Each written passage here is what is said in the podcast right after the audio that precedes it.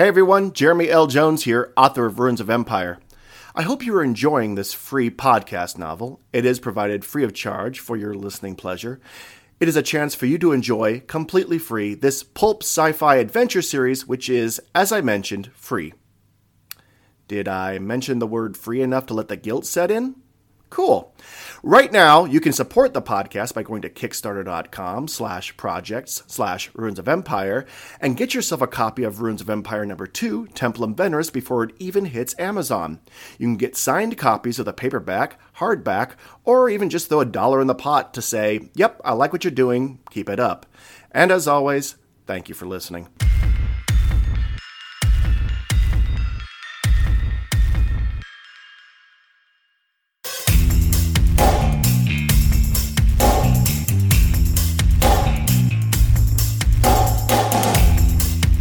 You are listening to Ruins of Empire, Saturnius Mons, Book 1 of the Ruins of Empire Project, a serial podcast novel by Jeremy L. Jones, read by the author and Tyler Murphy.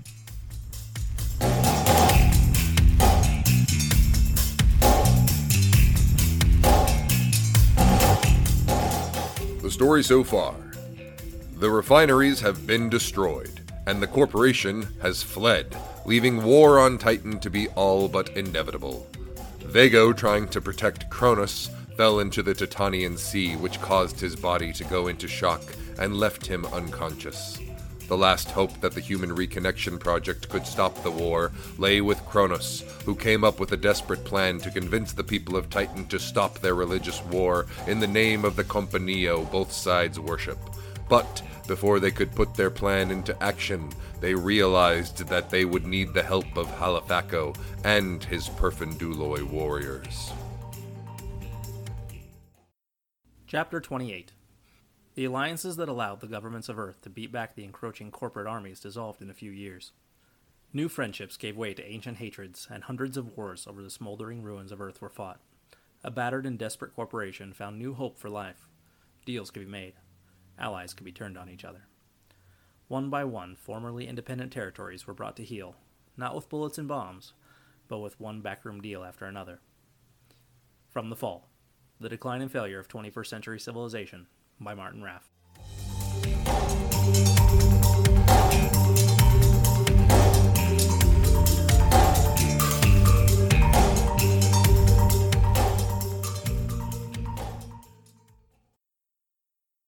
Isra crouched behind a fallen tree just at the edge of the clearing that contained the derelict ship that Perfunduloi used as a base. Her hand sweated around the grip of the assault rifle she carried. The duffel bag and flare gun slung over her shoulder made muscles in her back ache. Overhead, shadows of the Venganto streaked across the sky, lit by the small, icy moons and the ringed gas giant. Every few seconds, one of the Venganto dove toward the ship and let a bomb fly. The bombs burst, spilling fire on the hull of the ship or on the ground, but did no real damage. Still, they had a clear effect. Those holed up inside were now a besieged army. Cronus squatted in the mud just a few meters away and watched the skies with Isra. Althea, carrying Vago on a makeshift A frame stretcher, lagged behind. She stopped in a dark patch of forest, set Vago down, and whispered, Even in microgravity, He's bloody heavy. How does it look? Not good, said Cronus. Venganto watch every move, every step. And out in the open, we don't stand a chance. Run, flash, fire, burn, die. That's it. Isra set the assault rifle against the log and pulled the flare gun from her shoulder and cracked open the chamber. One flare left. Will that be enough? asked Cronus. The duration of the average flare is 15.5 seconds. In that time, we will need to cross the field to get to the ship.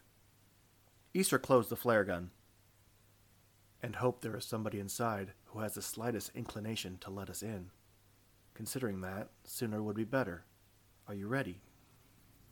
Cronus stood up and braced himself against the log, as if he were intending to vault over it in the most awkward way possible. Ready! Althea steeled herself and picked up the end of Vago's stretcher again. As am I. Isra adjusted the bag on her back and raised the flare gun. It was better to go now. less time for Althea and Cronus to dwell on the possibility that they will get stuck in the field or outside the ship with no means of escaping. She pulled the trigger. The last cartridge flew, and, a couple of seconds later, bathed the field in a brilliant white light. Isra dropped the flare gun and picked up the assault rifle. Go! Run! Now! Isra vaulted over the fallen log and sprinted across the empty field. She didn't look back at Althea or Cronus, but kept her mind focused on the ruined ancient spacecraft. As she got closer, she could see a door, and she doubled her efforts to reach it. The low gravity, combined with her desperation, allowed her to clear the distance in a matter of seconds, but by the time she got to the door, the light had started to flicker. She ran full force into the hatch, banging on the metal and screaming with every breath left in her. Open up! Malaformita! Dangereux! Dangereux! Nien! Let us in! Just as quickly as it appeared, the light died. Isra risked a look behind her. Althea was close with Vago's stretcher, bouncing on the uneven ground so much that it was a minor miracle he wasn't thrown. Cronus was just behind her, stumbling and falling with every other step. The skies were clear, but that would be short lived. Isra resumed banging on the ancient airlock. Nien!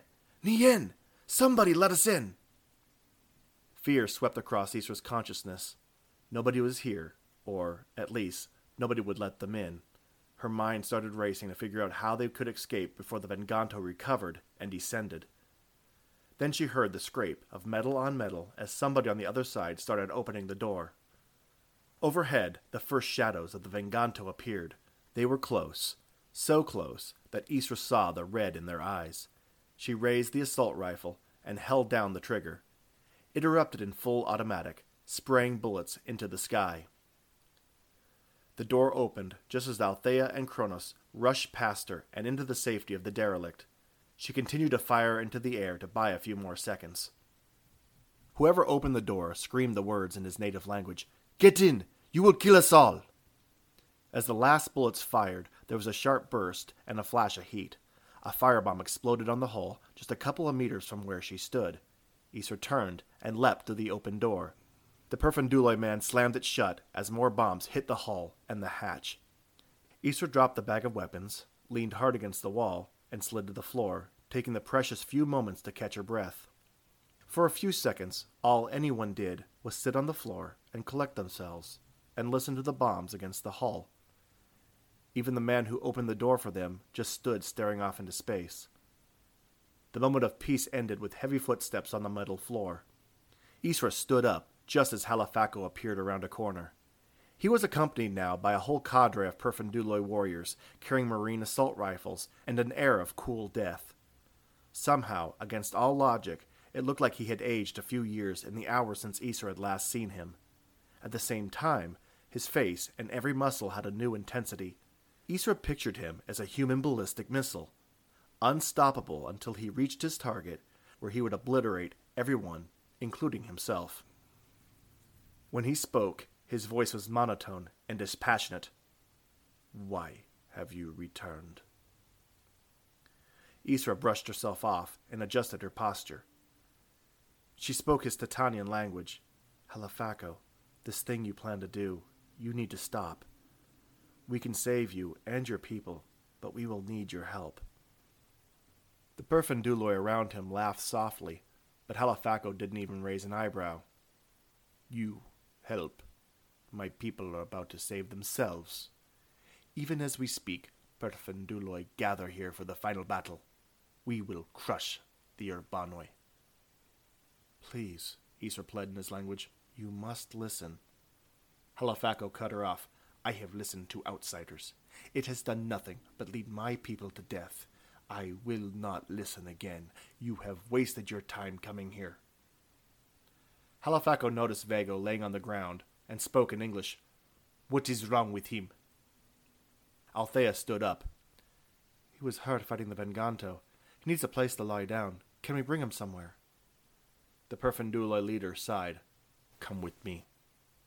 Halifaco led them through the tight corridors of the derelict until they arrived in a dark, open space. Judging from the layout and the remains, Isra guessed this to be the ship's medbay appropriately enough. There were three tables side by side in the center of the room. Each table had metal loops for straps, although those had long since either rotted away or been removed. Metal shelves and cabinets lined the walls, but all of them were empty. The only light came from a couple of wooden torches soaked in Titanian's hydrocarbon mixture. There were a few Perfunduloi in the room, sitting on the tables. They sharpened stone knives and spear points, chatted, or stitched their own wounds. They got up to make way as Althea and Isra brought Vago in and set him on the table. Althea placed her bag at Vago's feet. I'll need some more light to work. Cronus rooted around in his bag and produced a small white dome. He touched it and it glowed bright enough that they all squinted at the light. He held it up over Vago, let go, and it stayed suspended just above him. While Althea began her work, Isra set the bag of weapons on a table and went back to stand near Halifaco. He stood watching with the same resolute expression he had when he entered the hallway. Isra started to wonder why he hadn't just tossed them back out the door or let them stay, but left them to their own business. Why did he feel the need to be here himself? Then, Isra caught something in the way Halifaco watched Althea work on Vago. It was subtle, but it was there. Respect, maybe. Admiration. Maybe a touch of longing. What do you plan to do? asked Isra eventually. Halifaco breathed hard. We have but one path open to us now. The Venganto will not stop until every one of my people are killed or enslaved. The power of the Urbanoi and the demons lie in the pyramid. I must lead my people into the final battle to destroy it. Cronus nearly fell over himself, scurrying over. You, you can't! You don't know what you are doing. The last records of the fall, the voices of the past. There will be nothing left. Halifaco regarded the hacker for a moment. Compañía demands it. I see that now. It is the only way to free my people. Your people will die, said Isra. Then we will die free, he said, with his voice raising in his native language. All of us here are prepared. We will finally join our ancestors on Earth, not as slaves, but as free men and women. The armed militia standing around the room raised their weapons in a salute and shouted, A la morto! which Isra translated as, To the death. There is another way, said Isra. We can show you how to fight the Venganto without destroying the rest of your people. There was a slight twitch in Halifaco's eye, but he persisted. I have listened to outsiders enough. The Venganto are immortal. This is the only way to defeat them. And yet, said Isra with a sly tone in her voice, you call the Venganto demons. The Urbanoi call them avenging angels of the Compañía. They clearly have an agenda. Strange that it seems to be the same as the Houstons. Vago groaned and stirred on the table. Halifaco indicated Vago. When he is better, it is best you go. Go back to where you came from and leave us in peace. He turned to leave, but Isra chased him. What if I were to tell you that there is nothing powerful or special about the Venganto? They are people like you, under the control of the Houston. They enforce his will. Halifaco stopped and turned. What you say cannot be true. The Venganto use the skies. They rain fire on their enemies. Only because they use technology that you have forgotten. Technology they have preserved since the time of the Compañía, but they are just people. Halifaco stepped close, so close that Isra looked up his nose. He made a fist, as if he might try to hit her. I have heard enough of these things. My mind is made up. It is best if you leave before the battle. Halifaco turned again to leave, but this time Isra let him go. From the direction of the table, Vago's deep voice slurred, She's right, you know. Halifaco looked in shock at the table where Vago still laid. In truth, Isra was surprised as well. Vago started to sit up with Althea's help. Careful, Vago, she said, taking his arm to steady him. You've been out for the last several hours. Vago rubbed his head. Did I miss anything? He took a moment to take in his surroundings and added, Where the hell am I? We took you to the Perfunduloi lair, said Isra. Ah, well then hell was a lucky guess, wasn't it? mumbled Vago. What are we doing here? Isra glanced back at Halifaco, trying to convince him that the Venganto are just people like them. Halifaco ranted in his own language. You will not lead us away from the Compañía. Our path is clear. Leave us. Before Isra could translate, Vago added, Just gonna take that as a not too well, am I right? Isra nodded. Perceptive. Any ideas? Vago got to his feet with some effort. Althea helped steady him and kept him from falling. Even standing upright, he was still disoriented and bewildered. Then he patted himself down, feeling his jacket. My guns. Where are they? Isra motioned to the duffel bag she carried from the armory. Althea held him while he staggered toward it. He steadied himself on the edge, opened the bag, and searched until it produced two pistols and holstered them. Okay, where's the door? Isra pointed the way, and Vago, still wobbling, staggered back out into the hallway. He wandered down the halls at Isra's direction. To her barely concealed amusement, Halifaco and a group of his people followed, with weapons in hand. It had to be out of sheer curiosity. Isra had to admit she admired that about Vago. He had a certain audacity and a reckless spirit that drew people to him, if only to see what might happen next. They came to the door, and Vago leaned his head against the metal. It was quieter now, although the occasional burst shook the room and caused rust to flake off the ceiling. Satisfied that there must be something still out there, he tried the door. He strained at the wheel that would draw the steel bolts back, but he didn't have the strength yet. He took a step back, annoyed. Little help here? Two Perfunduloy warriors went to the door and turned the wheel to unlock the thick steel door. Vago pushed it to the side and peered out into the dark gloom.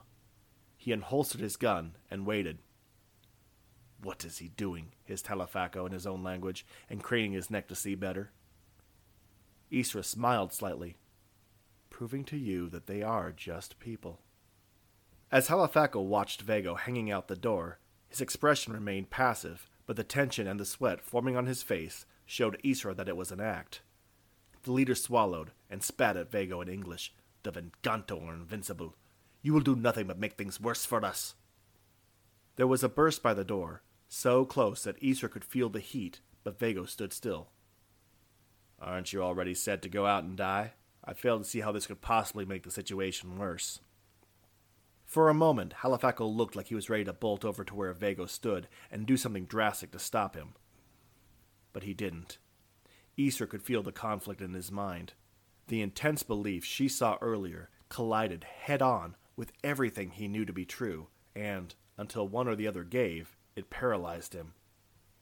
Vago took a deep breath and held it for a few seconds. There was another burst by the door, and Vago fired a single shot. Everyone standing in the hallway held their breath until something hard clanged on the steel hull. Vago holstered his gun and disappeared into the dark. He returned, dragging a Venganto by the arms. The anger that rose from the assembled Perfunduloi was matched only by the confusion as to what they were seeing. It was right there in front of them, an immortal being, limp as a puppet without strings. Blood seeped through a wound in the chest and left a trail across the floor where Vago dragged it. He knelt down beside the creature, gripped the mask, and pulled. Isra smiled at the collective gasp. It was a young man with a round face and short, curly hair reminiscent of the Urbanoi. Word got around fast, and more Perfundula came running in to see what the noise was about. Vago stood up to watch the crowd's reaction. So, we good? Put that to rest then?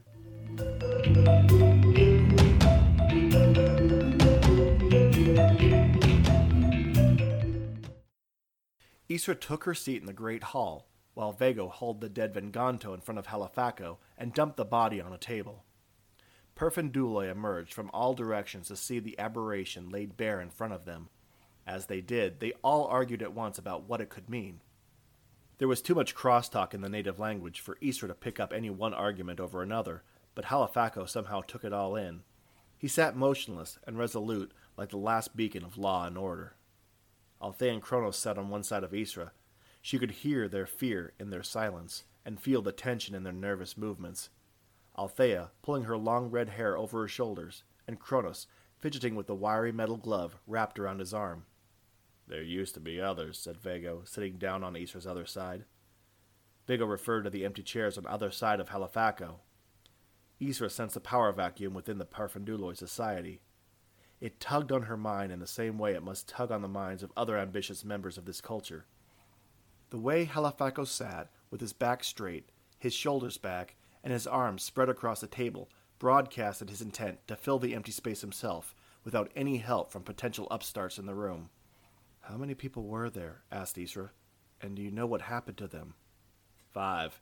And my guess is Halifaco went and made them obsolete, possibly even biologically. What happens now? asked Althea. It's hard to say, said Vago, watching the crowd pressing around the table and the dead Venganto. Don't believe there's a history of this. It's all up to Halifaco, and he's got murder in his eye. Ain't nothing gonna satisfy him till this whole planet burns down. The crowd around the Venganto continued to chatter until Halifaco had heard enough.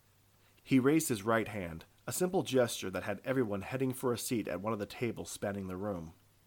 Vago leaned over again. Last time I was here, this room was packed. Now look at them. Ain't hardly nobody left. That was an exaggeration, thought Isra, but even a generous estimate would put this room at about half full. Halifaco gestured to the crowd of Perfunduloi in the room. Many have died since your arrival, and they rival the other outsiders. This is our last, best chance to raise an attack. After this, there will not be enough of us. Isra stood to address Halifaco. Please, if you allow me to explain. However, Halifaco added, holding his hand up, you have brought us proof that the Houston and the Urbanoi have used our faith and love of the Compañía to keep us subject to their will, and for that we will all hear what you propose. Isra dropped her head in a slight bow. Thank you. If you will permit me, my associate here can better illustrate our plan. She motioned to Cronus, who had hopped out of his chair and sidled over to the table where the Venganto lay dead. He set one of his little black discs next to the body and performed a complex series of motions with the device wrapped around his arm. The disc activated and light swirled around the room. Even though this wasn't the first time these people had seen such a spectacle, the whole room still gasped in amazement. The light swirled around for a while until they condensed into an image of the land in between the two Titanian seas. Isra began. This plan requires exquisite timing. Besides the Venganto, who will make movement outside the city dangerous, there are soldiers inside the city that must be dealt with in order for us to accomplish our goal. We require the Perfunduloi's help in two areas. The map zoomed in to the center of the city, focusing on the courtyard and the pyramid. First, we need to get inside the city without being noticed. From there, we will proceed to the center of the city and retake the pyramid. Cronus will have free reign of their computer system once again. With what he has learned, he will be able to use it to draw the Venganto away from this place. However, the soldiers in the city will be a problem for us. We need you and your people to rally a force and create a distraction at the city walls. Halifaco sat and listened with mild interest. When Isra was done, he motioned to the map. Do you intend for our people to run against the city walls again? We have not the numbers anymore, nor any weapons. Vigo jumped up from the bench and yelled, Don't give me that. I know for a fact you folk are loaded to the gills with guns you took off the other outsiders. Isra shot Vago a glare. He adjusted his jacket and sat back down hard. It is not enough, Halifaco added. They have more guns and more people. It would be suicide. Isra had to admit this stumped her. How could she ask these people to attack the city again? Especially an attack that was only meant as a distraction. More would die, but would they see any value in their sacrifice? How exactly are you going to destroy the pyramid? asked Vago. Then he gave Isra a smug look. Sorry, did I speak out of turn again? Halifaco responded coolly. We've found a way.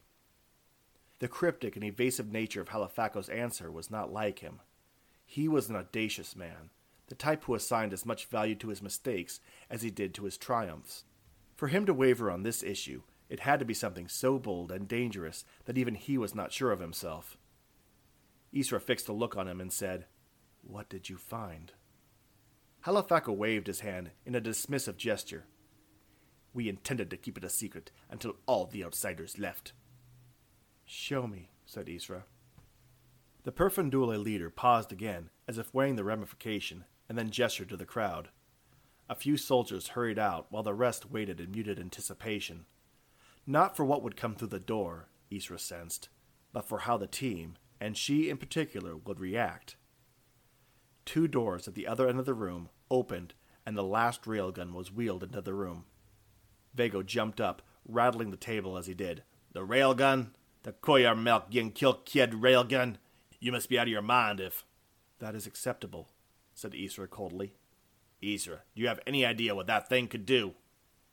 It is acceptable, Isra repeated firmly. If they are willing to put their people at risk again for us, they will need a show of power. Vago growled. Isra, if you let them keep that Karasan gun, there ain't gonna be nothing left of this rock except a smoldering hole. Isra addressed Halifaco. That is why, after this is over, we will insist that this gun be returned to us so it can be destroyed. Is that clear? Halifaco sat forward in his chair. You will not tell us what to do with it. We recovered it. And it is only a matter of time before the Urbanoi recover it from you. That is, unless you intend to keep it locked up forever.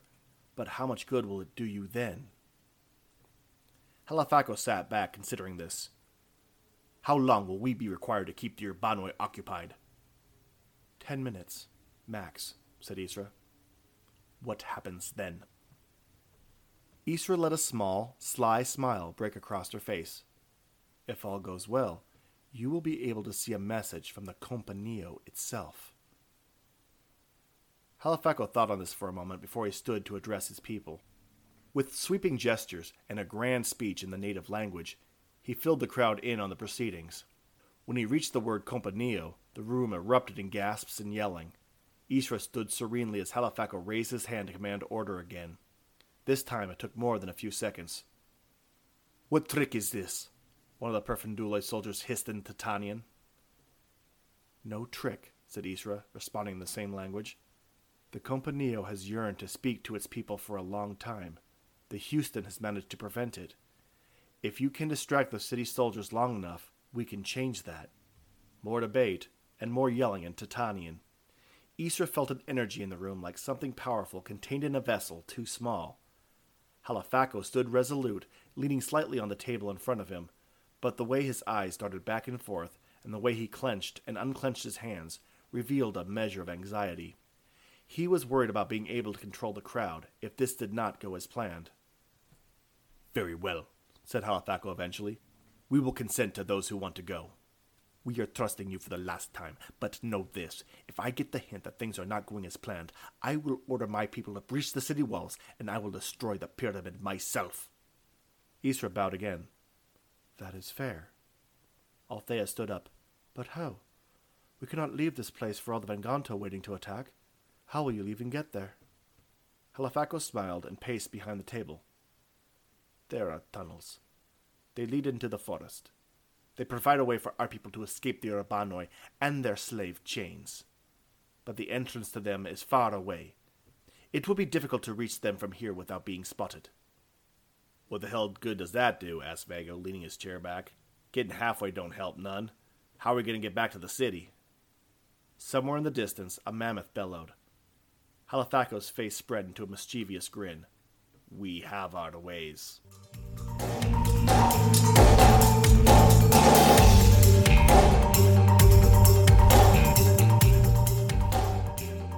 You have been listening to The Ruins of Empire, Saturnius Mons, the first book of the Ruins of Empire project. The Ruins of Empire podcast was written by Jeremy L. Jones and produced by Sean Vincent. Cover art was by Nick Martin. Music was Broken Reality by Kevin MacLeod at incompetech.com, licensed under Creative Commons 3.0 license.